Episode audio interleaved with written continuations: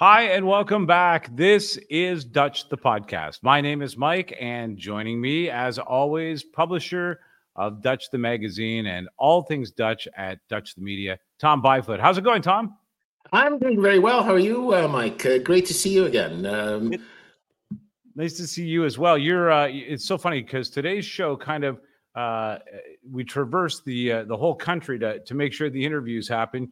You're on the west. I'm uh, in in the east and uh, our guest uh, at another point in Canada altogether. But uh, it's d- delightful to be back with you. Yeah, it's great, and and we're going to be doing another ten episodes. Uh, so uh, you know, stay stay tuned for uh, for what's coming next. Well, uh, we're kicking off the next ten with a really good guest today, and we'll get to Karen in just a couple of minutes uh, and uh, get you to set her up. But a, a couple of things that I did want to mention as I reach for my keyboard here. We always encourage you. Look at this, Tom. I don't want to come off over professional here in any way, but we do love it when you reach out to us. So don't hesitate to contact us with your questions and your feedback at uh, DutchTheMedia.com. You'll find a form there uh, where you can certainly contact us. What else is at Dutch the Media? Everything. Everything is a Dutch the media. Our books, uh, for example, our Dutch in wartime uh, book series, which will come up during the um, the chat we're going to have, the conversation we're going to have with Karen Hunter, um, who organized this uh, amazing tour uh, of the Netherlands uh, that everyone has to hear about, and that we're going to be talking uh, uh, about with her uh, in the upcoming interview. But yeah, the Dutch in Wartime series, my own book, um, the beautiful book from episode four when we spoke to Rosemary Sloat about her parents' immigration experience. Uh, and everything that we publish, our Dutch language newspaper, everything can be purchased through DutchTheMedia.com.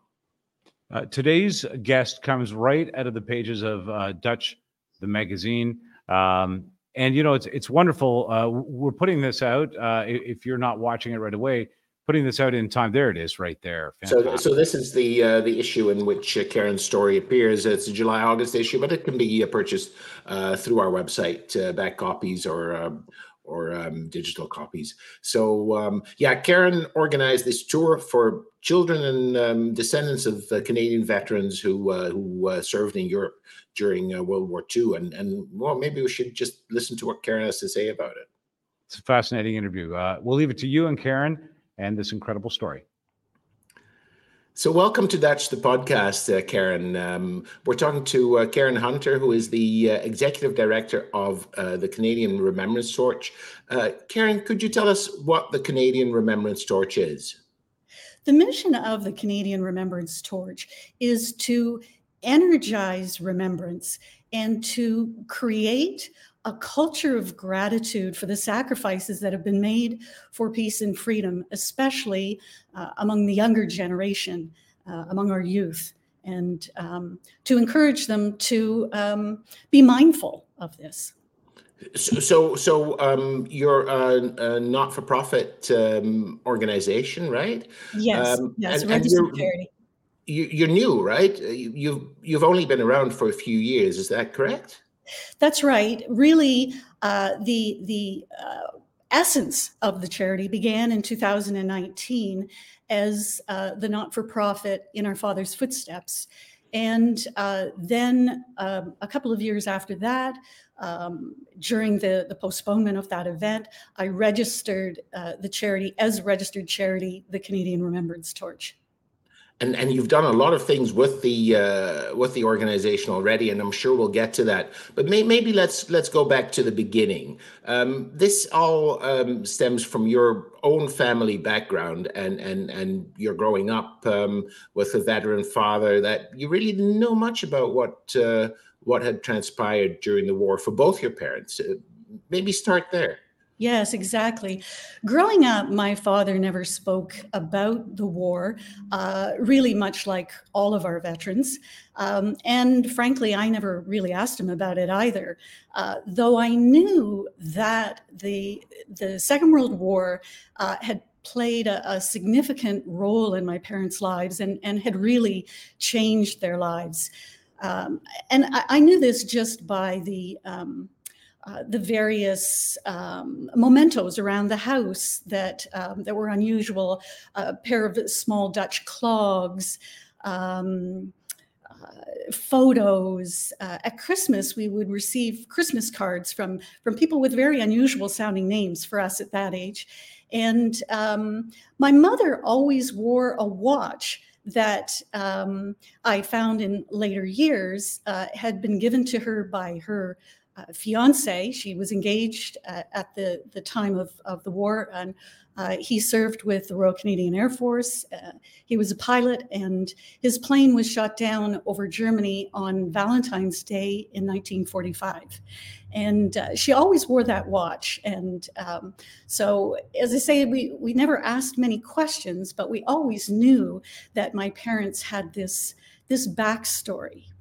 Yeah. So, so, so your mother lost her fiance during the war, and and your father served uh, in in Europe during the war. So yeah, that's a heavy burden, and you often hear that. And my my, my uh, grandfather, he was in the Merchant Marine, and he he uh, sailed the convoys. He never spoke about those times, and and you see that with many many veterans, right? Yes, yes, I, th- I think it was typically the case. Uh, they tended to put those memories uh, far in the back of their minds, and uh, at least in my father's case he had a very uh, positive attitude to life. He was always very upbeat. Um, you know, it didn't. Uh, one of his favorite expressions when it, whenever there was any sort of an argument or um, any sort of negativity around, he would always sort of stop the conversation and say, "You know, it's a beautiful day. The sun is shining and the birds are singing," and that was our cue that that was the end of that uh, line of conversation. And yeah. um, I wonder years later if it was his way of coping with uh, the, some of the um, the memories. Yeah, and and you know the uh, we know a lot about uh, post traumatic stress disorder now, and and I'm not saying that's the case in, in, your father's case, but you hear a lot about people who you know try to keep those memory under lock and key, but then at some point they spill out. Now that happened with your dad as well, I believe, right? Yes, well, it, it never really spilled out in the same way as it as it did, I believe, for for many other veterans. Because what was interesting for me when I was organizing the event in our father's footsteps, and um, Canadians would reach out to me, and their their first line was always, "My father never talked about the war." It kind of became a bit of a code.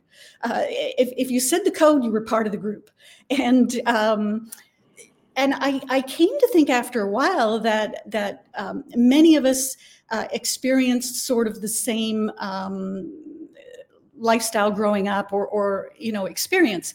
Um, and I remember one of one of the uh, participants corrected me and said, you know, um, there are a lot of similarities about um, our parents' war experience, but I know that um, that there are many differences because I don't think that your father experienced uh, nightmares and alcoholism and uh, these sorts of things, and he certainly didn't. So, um, so that when it came spilling out, as as you say.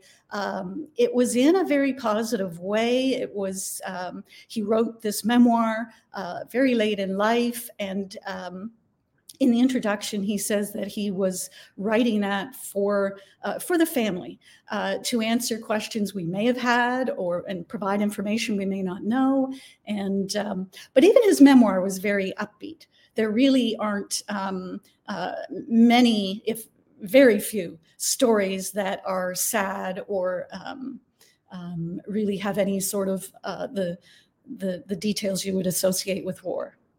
Yeah, and he did experience those. I think one of the stories. Uh, so, so um, just for our listeners, you wrote an article for Dutch the magazine that was published in our July August uh, 2023 issue, um, in which you talk about uh, his uh, his friend Harry, um, and and that mm, you know was was uh, maybe you can can talk about that a little bit and and what he experienced in his campaign from Italy to the Netherlands um, in, in Europe.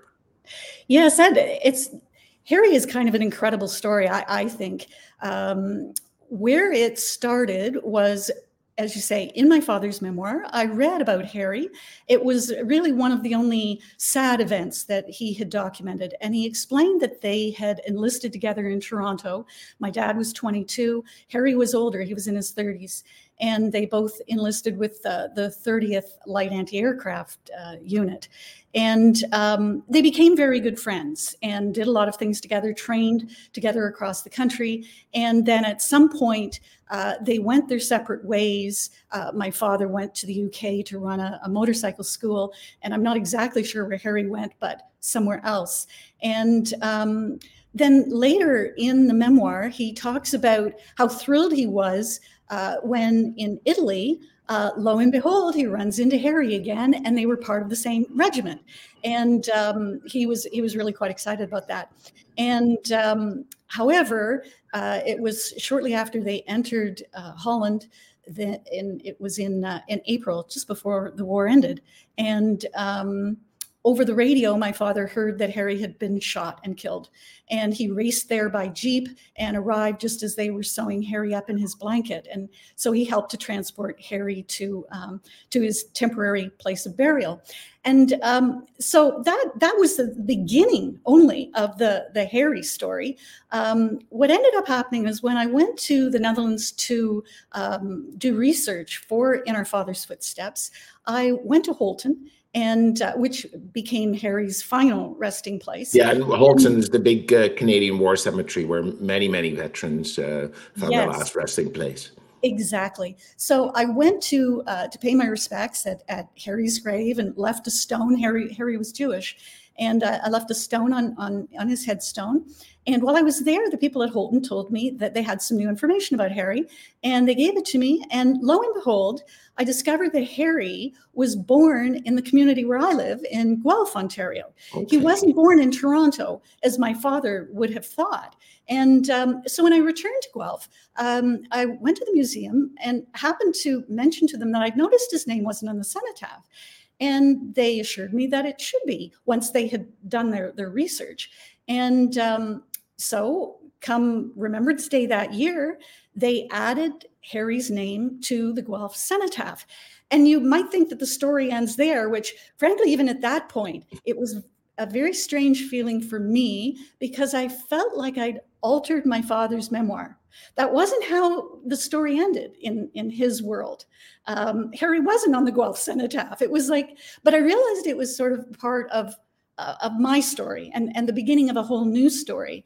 Um, so, in any case, I posted on social media um, that um, his name had been added to the cenotaph, and uh, it was just really just a brief uh, social media post on, on Facebook. Soon after that, I got a message from someone, and he said, uh, Someone from your organization uh, has posted a story about my great uncle. And it turned out his name was Elliot Schiff. Harry was his great uncle. And he'd been writing a book about Harry, and he'd been going across the country interviewing veterans, and and he po- he put a note in uh, or an ad, I guess, in the Legion magazine, Lost Trails, asking was there anyone who knew Harry and uh, that could tell him about him, and my father responded. And so he read a letter that my father had written to him about Harry.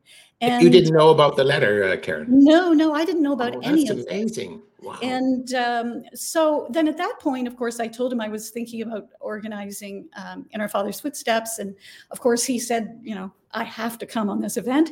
And uh, he brought his brother from uh, Israel. And um, the rest of the story uh, is uh, is is in the article. As as you know, um, essentially the um, are, are the Dutch volunteers uh, kind of recreated the whole Harry story in the Netherlands for our pilgrimage. So on one of the days, we took a detour uh, from our path along the steps of the Canadian troops um, to this field.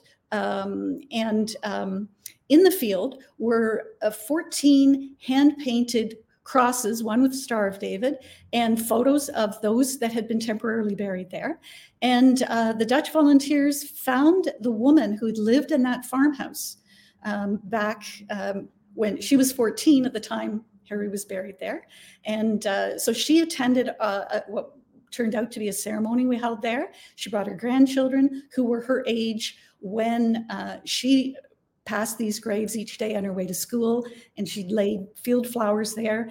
And as part of the ceremony, um, her grandchildren laid field flowers on these graves. And um, and it didn't even stop there. They took us to the farm where um, Harry was actually killed. And the grandfather still lives there. He remembers the day. And I remember him saying that he recalled a Jeep coming there to pick up the body that had been sewn into the blankets and take it for burial. Well, of course, this would have that been was your father, right? Yes. So Yeah. um, it was one of many incredible stories that we experienced uh, in, in our father's footsteps that uh, related yeah. to this. I, I, I'm reading that. It's absolutely fascinating. It's amazing because I didn't know the, the rest of the backstory that you got in touch with uh, was his his um, uh, I suppose it's grandnephew uh, or, or Yes. niece. Um, And um, but let's go back to in our father's footsteps uh, because uh, what exactly is that? How how did you get the inspiration to organize that and and then um, the amazing success it had. I, I read about 150 participants, and you even having to turn people away. So, what what prompted the the organization of that tour? Yes, well, it was it was kind of what you might think of as a, as a perfect storm of events. I had uh, I just turned fifty, and I was um, ready to climb Kilimanjaro. It was something I wanted to do as as uh, a celebration of of that event. And um, just a few weeks before I left, my father died, and um, so everything kind of, of, of came together in that event. And um, climbing Kilimanjaro was um, not unlike some of the the spiritual journeys I took after that. Uh, certainly, Kilimanjaro kind of became the the seed of of that um, path, um, and um, so that after after Kilimanjaro, um, I, I did a number of things. Uh, I lived for a time with um, with some monks in the Himalayas. Uh, at, a monastery, um, I did a silent retreat in India, and um, went across the Thar Desert by camel, um, a number of very sort of um, long spiritual journeys that give you time to to really think. And um, the the one I took just prior to um, making this uh, decision uh, was the Camino, and um, and certainly it's it's it's a very long long walk, and um, I began to think about um, about my father's experience and, and how the, the Second World War had changed both his life and my mother's life, and by extension, my life. And uh, that's when I got this idea that wouldn't it be interesting to use my father's memoir as a guide and inspiration to walk in his footsteps in the Netherlands for uh, the 75th anniversary of the Dutch liberation and end of the Second World War. And at that time, it was just my own personal journey. I was just going to do it myself. And I enlisted the help of uh, the Dutch family that had billeted my parents when they went back for the liberation anniversaries in 1985 and 1995. And um, I didn't know what they would make of the idea, but they they embraced it wholeheartedly. So, so this is a Dutch couple, younger, right? Um, Yes. born Well, born after the war, young. probably. Yeah, well, back in 85, I had a very young family, and uh, they billeted my parents in Apeldoorn. And um, so that When they 80 went back for the uh, liber- uh, the celebration Liberation, of yes. um, 40 years of liberation, right? Exactly, exactly. And then they went back again for the uh, for the 50th anniversary. And by then, the couple had moved to Uden, uh, but they were insistent that my my parents stay with them again. And um, that family, over the course of of years, now over 30 30 years, so thir- 35 years, um, have become part of our family. And um, we're, we're very close. And the the wife, Ons, their name Peter and Ons, um, Ons has been to Canada. Oh almost annually uh, since then, and um, uh, just such a, a wonderful, kind person. I can think even even when my father um, passed away, after he passed away in 2009, Ons would come um, for a couple of weeks uh, to stay with my mother and just pamper her. She would, uh, you know, cook for her and read with her and take her wherever she wanted to go and just be her companion for a couple of weeks. So, uh, very, very special people. And uh, so when I told them about this, as I say, they they just embraced the idea and decided that it was my dream and that my dream needed to come true and they would make it come true. And um, that's what they set about doing. And uh, by amazing coincidence, Peter, the husband, had um, had exactly the right background in um, travel and um, logistics, and he was ex-military as well. And um, so they they were determined to make it come true. So I traveled to the Netherlands in 2019 to do research and we were going to try to figure out where had my father gone and what was his path. And um, at that time i walked in the four days marches. And as i was walking along the, the via de gladiola yeah, for, for, our, for our listeners maybe the four day marches that's an annual event in the netherlands in, in the town of nijmegen where um, participants uh, walk 40 kilometers uh, for four day, four consecutive days, and then on the final day they finish in Nijmegen. And there's a big party, and there's people along the streets uh, handing out flowers, um, and and it's a big event. And, and there are a lot of um, um, groups that participate that in, in, that as groups, right? So, sorry to interrupt, uh, Karen. Yes, no, that's a, that's a, that's a, a good description, and. Uh, though as I say, the walk is is pretty grueling, and and again, or at least for a novice like it me, can be very hot, right? As well. Uh, I don't know it, how, how, it was when you were there. Yes, and uh, certainly by the the fourth day uh, of, of, that marathon, um, you're certainly feeling it. But it, again, it's it's a, it's a little bit like the Camino in the sense that it's a very long walk, and it gives you a lot of time to think. And um, so, as I was finishing the walk along the Via de Gladiola, and there was this massive outpouring of Dutch love, and many of them knew I was Canadian. And, and I thought to myself that um, other descendants of Second World War veterans who served in the Netherlands really need to see this because it, it's truly um, inexplicable. My father had tried to describe it, and uh, and he would usually finish by saying there just aren't any words for it, and which which didn't help. And uh, so you you really have to experience it to to really understand it. And um, so it was at that moment that I thought I really must invite other people. And uh, so when I returned to Canada, I um, I did a, a, large number of uh, interviews and um, across the country, and uh, basically put out an invitation countrywide for anyone who wanted to join me on this journey. And uh, I had no idea whether anyone would be interested in coming. And um, I was amazed, you know, hundreds, more than hundreds. I'm excited because I know what happened, right? Uh, yes. Yeah hundreds of people contacted me. And you know it was never um, a situation where they would say you know this sounds interesting or, or, or, something like that. The the responses were were all the same. In addition to saying my father never talked about the war that was the opener. They would always say things like oh my god this is incredible. I have to go. Make sure my name's on the list. I don't care. Just make sure my name's on the list. And uh, that was the standard reaction um, it, people were were over the top. They would say they'd wanted to do it all their lives. You, I mean, you, you experienced it, and and you knew know why uh, the children of the veterans have that feeling. But is there a way you can describe that, explain that, why that huge uh, interest, and and and why it was so emotional for so many many of you? Well, what I believe, and, and it's really part of the reason I founded the, the charity, is that there is a huge need for remembrance in Canada and very few, if any, opportunities beyond November 11th. And um, so it became my mission to create these opportunities that people could become engaged with and immersed in remembrance.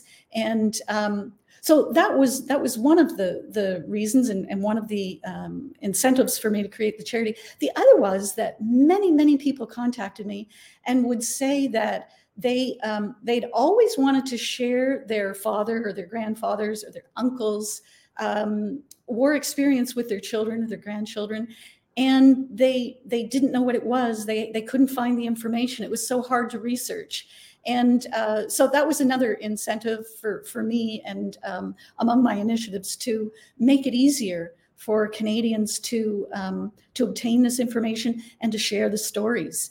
And um, but certainly there was just um, a massive uh, massive interest. I had a huge waiting list. People were literally kind of fighting among each other to be the one to be picked as the next uh, person uh, to be able to go. I, I, could have filled the trip several times back. And, in, and how many uh, in the end did you take uh, end up taking uh, on the tour?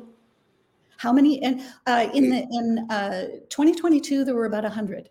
There were originally okay. 150, and that was as many as we could accommodate in some of the venues and uh, otherwise it could have even been more. But um, but then, so as as you know, it was scheduled for May 2020, and then of course COVID hit, which uh, which devastated us. That we were on such a high at that point. Um, but in, and and and so were the, the, the Dutch volunteers because on the on the other side of the ocean, uh, Peter and Ons had amassed literally an army of of volunteers and uh, so everybody was really, really disappointed.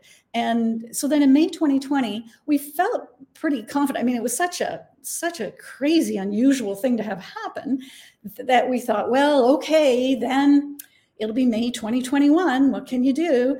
And uh, we we just assumed that's what was happening. Then, of course, as you know, May 2020, uh, 2021 came along, and then um, we postponed it to September 2021 uh, May 2022, and then it happened in September 2022. And by then, um, there were still a number of people very concerned about traveling during COVID, and so uh, that was that was why the numbers reduced at that point. And so many people were so sad about it, saying, "I, I really want to come, but I'm just not comfortable yet."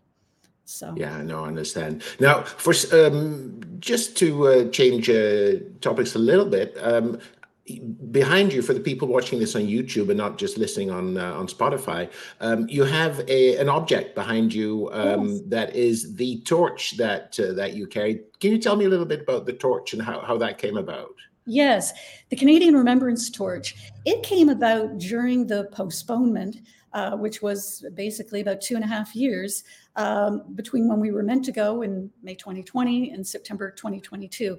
I partnered with McMaster University, and a team of engineering students there uh, designed and built the Canadian Remembrance Torch.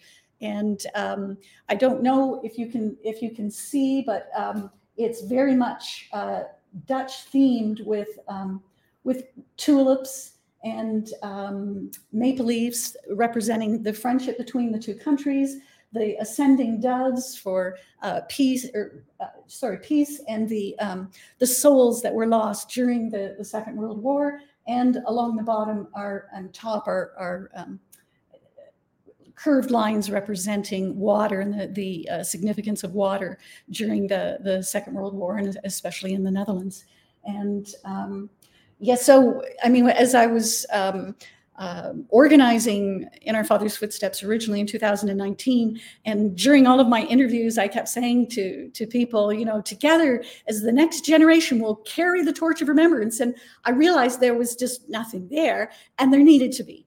And um, so as i say the, the university held a, a design competition and the winning team built and designed this uh, torch and uh, it came with us and the, and the, the student team also to the Netherlands. Oh, that's amazing. So the students yeah. uh, joined you on the tour. Yes, yes. So the, the students also came. They carried the torch. The torch led the, the Canadian contingent as we walked through uh, farmers' fields and forests and liberated villages. And uh, the torch was there uh, there the whole time. And uh, yeah. Wow, that's that's amazing, and, and, and it's also great that you got the younger generation because I, I wanted to note um, your tagline on your website says uh, reframing remembrance for the next generation. Maybe we can get to that uh, towards the end um, of, our conversation. But first, I'd like to ask you uh, because you know I'm Dutch. I grew up in the Netherlands. Uh, we heard about the war uh, all the time.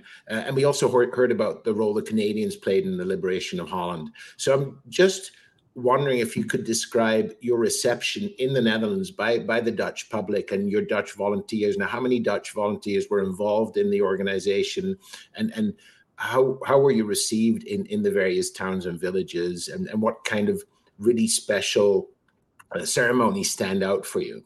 Oh, well, you won't be surprised, I'm sure, to hear that that we received just a, an incredible welcome from the Dutch. Um, I sound like my father when I say there's there are no words to describe it.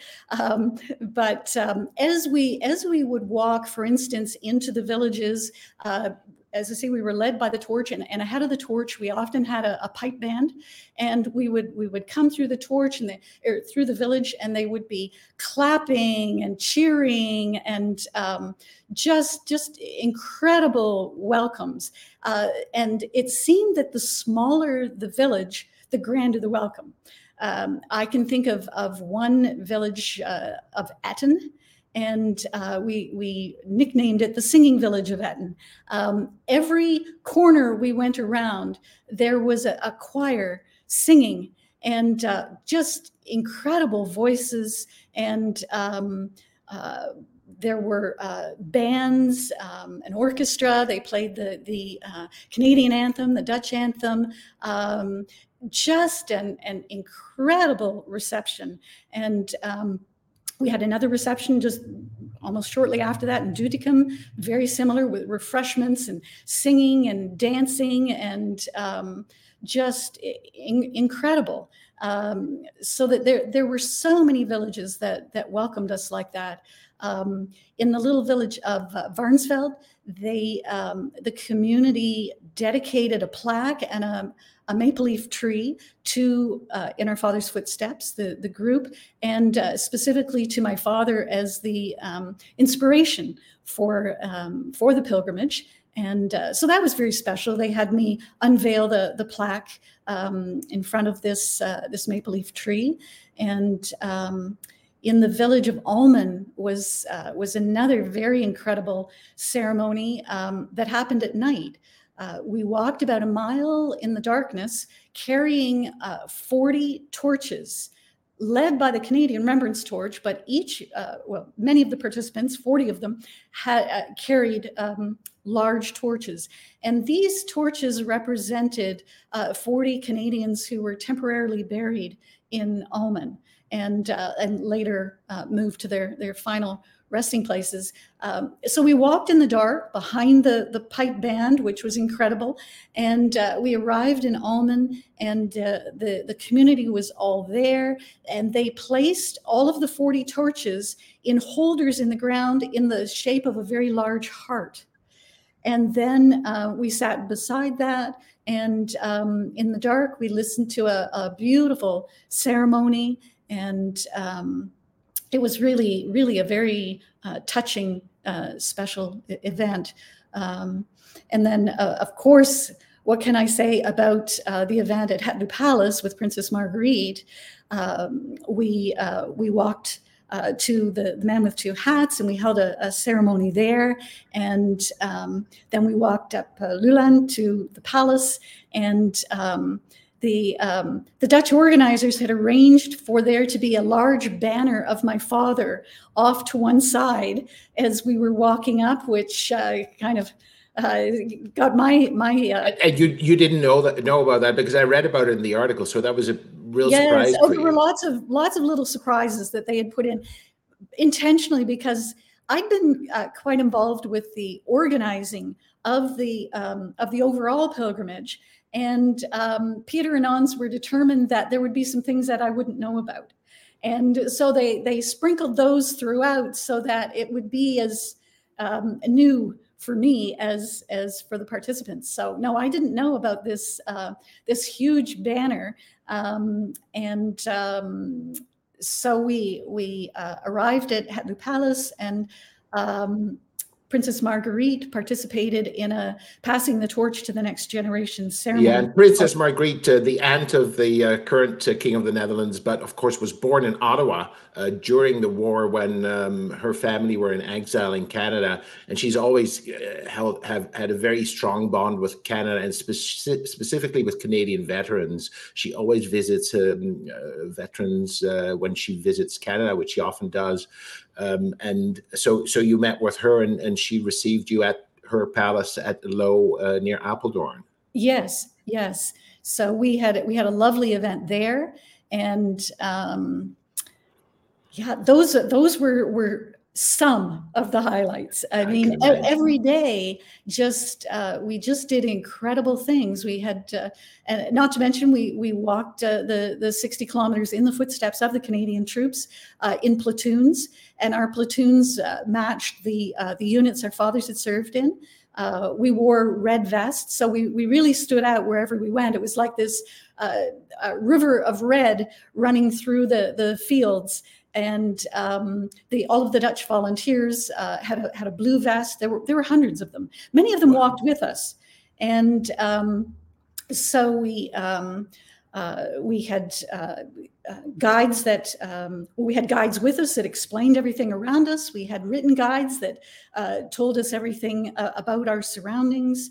Um, lots of, of military themed aspects to to the walk um, we we stayed in um, a place called Aizerwald, which was uh, previously um, a Canadian field hospital, and uh, it was done up to make it feel like it was a barracks. It's it's a lovely, lovely hotel, but it was um, made to to feel like uh, barracks for us, and um, there were just so many incredible aspects to uh, details that so many details that Peter and Ons uh, included, so that um, it was a, very immersive experience. Not to mention, we we of course uh, held many uh, ceremonies and commemorations. We visited the big three uh, Canadian War cemeteries at Holten, uh, Groesbeek, and Bergen-op-Zoom and um, as well as many many Canadian monuments, and and we held um, ceremonies at, at all of those, and um, yeah, what what what um, you know what a lot of Canadians who don't have direct uh, connections with this like you do, uh, but a lot of Canadians don't understand how deep that bond for the Netherlands is with Canada and how grateful even in you know I was born after the war but I carry that gratitude and and uh, so do many of my generation even our children. Um, one of the uh, things we did uh, you asked us um, we published a series of memoirs by Dutch people of the war called the, the Dutch in Wartime series. And a number of your participants and you yourself read the series in preparation for the walk. And maybe that just sketches a little bit why uh, the relief, the gratitude of liberation was so big because Holland had gone through um, a devastating winter, uh, famine, um, and had been under uh, Nazi occupation, brutal occupation for five years. So uh, the liberation could not have come any sooner. And and the Canadians played such a big part in the liberation of the Netherlands. We we probably don't have time to go into the Battle of the Scheldt, which is not that well known, but lots of Canadian uh, young men um, gave their lives in in that battle. Um, so so that's how it lives on in the Netherlands, but. Of course, we also would like to see it live on in, in Canada, and, and maybe we can get back to that uh, reframing remembrance for the next generation a little bit, Karen. Um, what um, what's your intention with that, and, and how is that going? Well, certainly in our father's footsteps and the time that I've spent in the Netherlands has had a had a huge influence on uh, on the charity and really serves as my inspiration. Um, you know, the as, as you say, whenever you go there, that that that feeling of gratitude, um, I, I, feel it's so important that um, that Canadians not only um, be aware of that Dutch gratitude, but um, you know, I began thinking about what about our gratitude, and um, I, I, felt that um, it it really needed attention. That um, you know, um, all our lives, myself included, frankly, I've taken that uh, gift that I've been given of peace and freedom for granted I've I've never known anything but what I, I have. And um, you know, when you go there and, and you hear the stories, you read the stories, um, you begin to realize that it, it, could have been very different. And um, so that much of what I do really is is kind of transporting many of the the Dutch ideas and um, initiatives here to Canada, so that um, the idea for me and for for the the charity is that um, remembrance isn't uh, just something that happened in the past. It needs to be relevant for the present and for the future. And, and that's how we will connect with the next generation. Because I know even myself, gosh, when I was when I was young, um, and I think to myself, heck, the Second World War happened like over 10 years ago. you know, and I think, what does that have to do with me? And, and it happened way over in Europe. What does that have to do with me? And um, so it's it's a case of um, bringing that um, into the present and, and focusing on um, peace and freedom and um, and and how we we need to to treasure that um, today and, and into the future. And um, as well, I think it's important that we um, we bring in other emotions, and this is done so well in the Netherlands. Um, emotions beyond sadness. In Canada, in addition to the fact that it's very, uh, for instance, Remembrance Day is very historically oriented, something that you know we think about those who who um, died in the Second World War, First World War. That has been the focus, um, and and it's typically sad. Uh, well, it's like your May Fourth, um, and but in our case, it's the only day of the year. November 11th, it's a very sad day, and that's really the only exposure young people get to it. And so when you, they just have to hear the word remembrance, and there's a certain heaviness to it. A sadness, and um, my goal is to to bring in other emotions of, of pride, celebration, and and the Dutch do this very well, and uh, so that that is a, an aspect that I, I work um, really hard on, and then I, I, suppose the third aspect is that in Canada it's one day a year, uh, whereas I believe that uh, our attitude should be that every day is a Remembrance Day not just November 11th. And, and again, this is done very well in the Netherlands. When I was there, there were uh, year round commemorations. And um, so, really, the, the charity is an effort to bring many of the, the Dutch practices to, to Canada. And um, some of my initiatives are directly inspired from, uh, from Dutch initiatives. My initiative, Faces to Names, is directly inspired from Faces to Graves. And um, the idea of faces to names is to um, uh, put a, a face and a, and a, story to every Canadian who has um, died while in service to peace and freedom and um, so that every name on every cenotaph across the country has a, a photo and a, and a story. And um, there would be a qr code at the cenotaph or the cemetery so that you can access that person's uh, photo and story. and that story would be online. The photo and the story would be online uh, then and uh, reachable it, through that uh, exactly code. and so the faces to names will really be an online remembrance resource um, that ideally will be built by and for students. Uh, they won't build the infrastructure, but they will build the content. And, um, and I'm hoping in that way that we can engage uh, young people because the, uh, this resource would use uh, very modern technology and engagement techniques that, um, that would engage them in ways that, that they haven't been engaged before. And it would um, provide a lot of information that um, has never been known before through indexing and, and things of this nature. So, um, so Faces to Names, as I say, was was very much inspired by um, a similar initiative in uh, in the Netherlands, and. Um, and then, of course, the, the Canadian Remembrance Torch. Uh, I didn't mention that when we were there after the, the ceremony at, at Het Loo, uh, we gifted uh, a replica of the Canadian Remembrance Torch to the Dutch Orange Committees. And uh, that torch has been used extensively since it was, was left there. So through 2023, um, here in Canada, this torch has um, has been to to lots of very high profile uh, events across the country. Uh, for instance, the but to uh, Parliament, I, I, saw as well. Yes, right? yes, it's been to Parliament. It's been to the legislature. It uh, the lighting of the torch in May opened the Canadian Tulip Festival. Um, it was also just recently in Ottawa at the Dutch Embassy's uh, exhibition on the uh, the Battle of the Scheldt. and um, was in Halifax for uh, the Navy's Fleet Week. It's uh, it's been all over the country, but at the same wow. time, the the replica torch in the Netherlands, um, it had many events back in May, and uh, just finished some events in September, and uh, it was part of the the Nijmegen marches in July, and uh, so it it is uh, extensively used there too.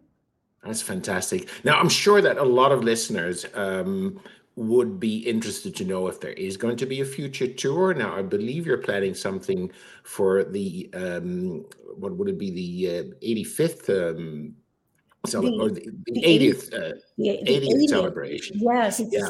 Yeah. And um, but but uh, to be clear, this this is for um, descendants of Canadian veterans who who um, fought in Europe, right? Who served yes. in Europe.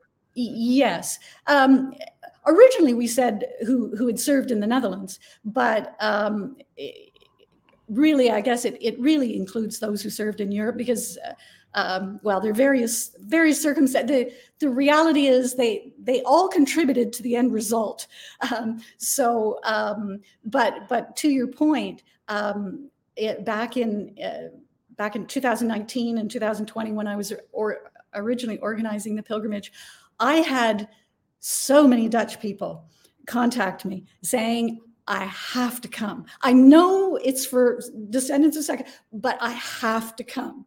And um, it, it, was so hard. I could have filled the trip many times with, with just Dutch people. Dutch but, immigrants to Canada, but no, it's for it's for children, grandchildren of veterans. It it, it, um, it it really is, but but as well, interestingly, the the event we originally planned for 2020 and then it happened in 2022 uh, was to be a one time only event and we were really quite adamant one time only once in a lifetime that's it um, and then after it was over it was realized that um, it was such a massive success for the participants and for the the dutch volunteers that peter approached me and he said you know i know you only do things once but um, we found that we brought so much joy to so many Canadians. We have to do this again. And um, so the irony for me is that first time round, um, Peter was um, fulfilling my dream. And now this time, I think I may be fulfilling Peter's dream. that's wonderful. Well, maybe that's a good point to to, to end uh, the conversation on. Uh, we're running uh, pretty close to time, um, but is just people would want to know: is the tour full yet, or is there still an opportunity for uh, for people to join? Oh well, there there will be absolutely opportunities to join. We aren't even um, initiating. Um, the the registration or or anything until 2024. So uh, okay. early in 2024, they can check the Facebook site for In Our Father's Footsteps and anything they'd want to know in terms of dates and registration, and it will all be posted there. Okay. Uh, one other thing I wanted to say uh, to to our listeners check out the rap video that you have on your website i really enjoyed that that was so beautifully done uh, as well well um, karen I, I think we could talk for another hour and uh, uh, another few hours and still not be done. Unfortunately, I have to sort of wrap it here. Is there anything else you'd like to uh, end on and anything you'd like to share? Oh, well, we've we've covered a lot. Um, just that it's it's it's been a wonderful experience for me, and it's it's a um, you know just. A, a, passion that that grows and and I think anyone who travels to the Netherlands and and and feels the the, the Dutch gratitude um, can't help but be inspired to um, become engaged with remembrance and learn more about it. Can you uh, just mention where we can find out more? What's the, what's your website, um, Facebook, etc. Yes, all of my social media, uh, Facebook, Instagram, uh, Twitter, or what was previously Twitter, is at Canadian Torch. And um, the website is Canadian Remembrance Torch.ca. And within that site, you'll see the initiative in Our Father's Footsteps. If you click on that, it will take you to uh, the In Our Father's Footsteps website, but it won't actually be an active site until um, uh, probably early in 2024. Okay, well, uh, we'll we'll keep that in mind um, for all those children, grandchildren, great grandchildren of Canadian veterans who uh, who served in in Europe to liberate Europe uh, from oppression and to guarantee freedom going forward. Thank you so much, Karen, uh, for joining us on Dutch the podcast. Thanks for having me. Karen Hunter and the Remembrance Torch. What an incredible idea. Right out of the gate, it's such a beautiful idea. But uh, here's what I learned right there. These the children of these veterans, uh, the people that served uh, in this uh, horrible, horrible war, and and in the end liberated the wonderful people of the Netherlands. These were stories that were only told in glimpses and little.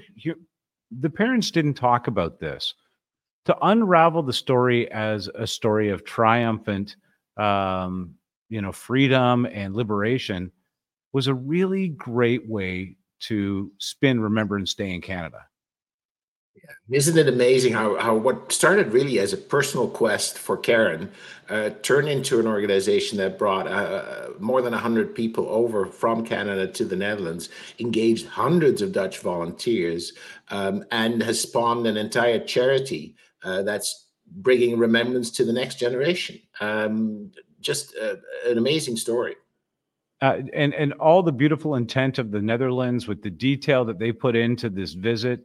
Um, what what what transpired in May was just uh, uh, simply incredible. And of course, now uh, she puts it out there that this will be uh, what sounds like an ongoing uh, remembrance opportunity here in Canada.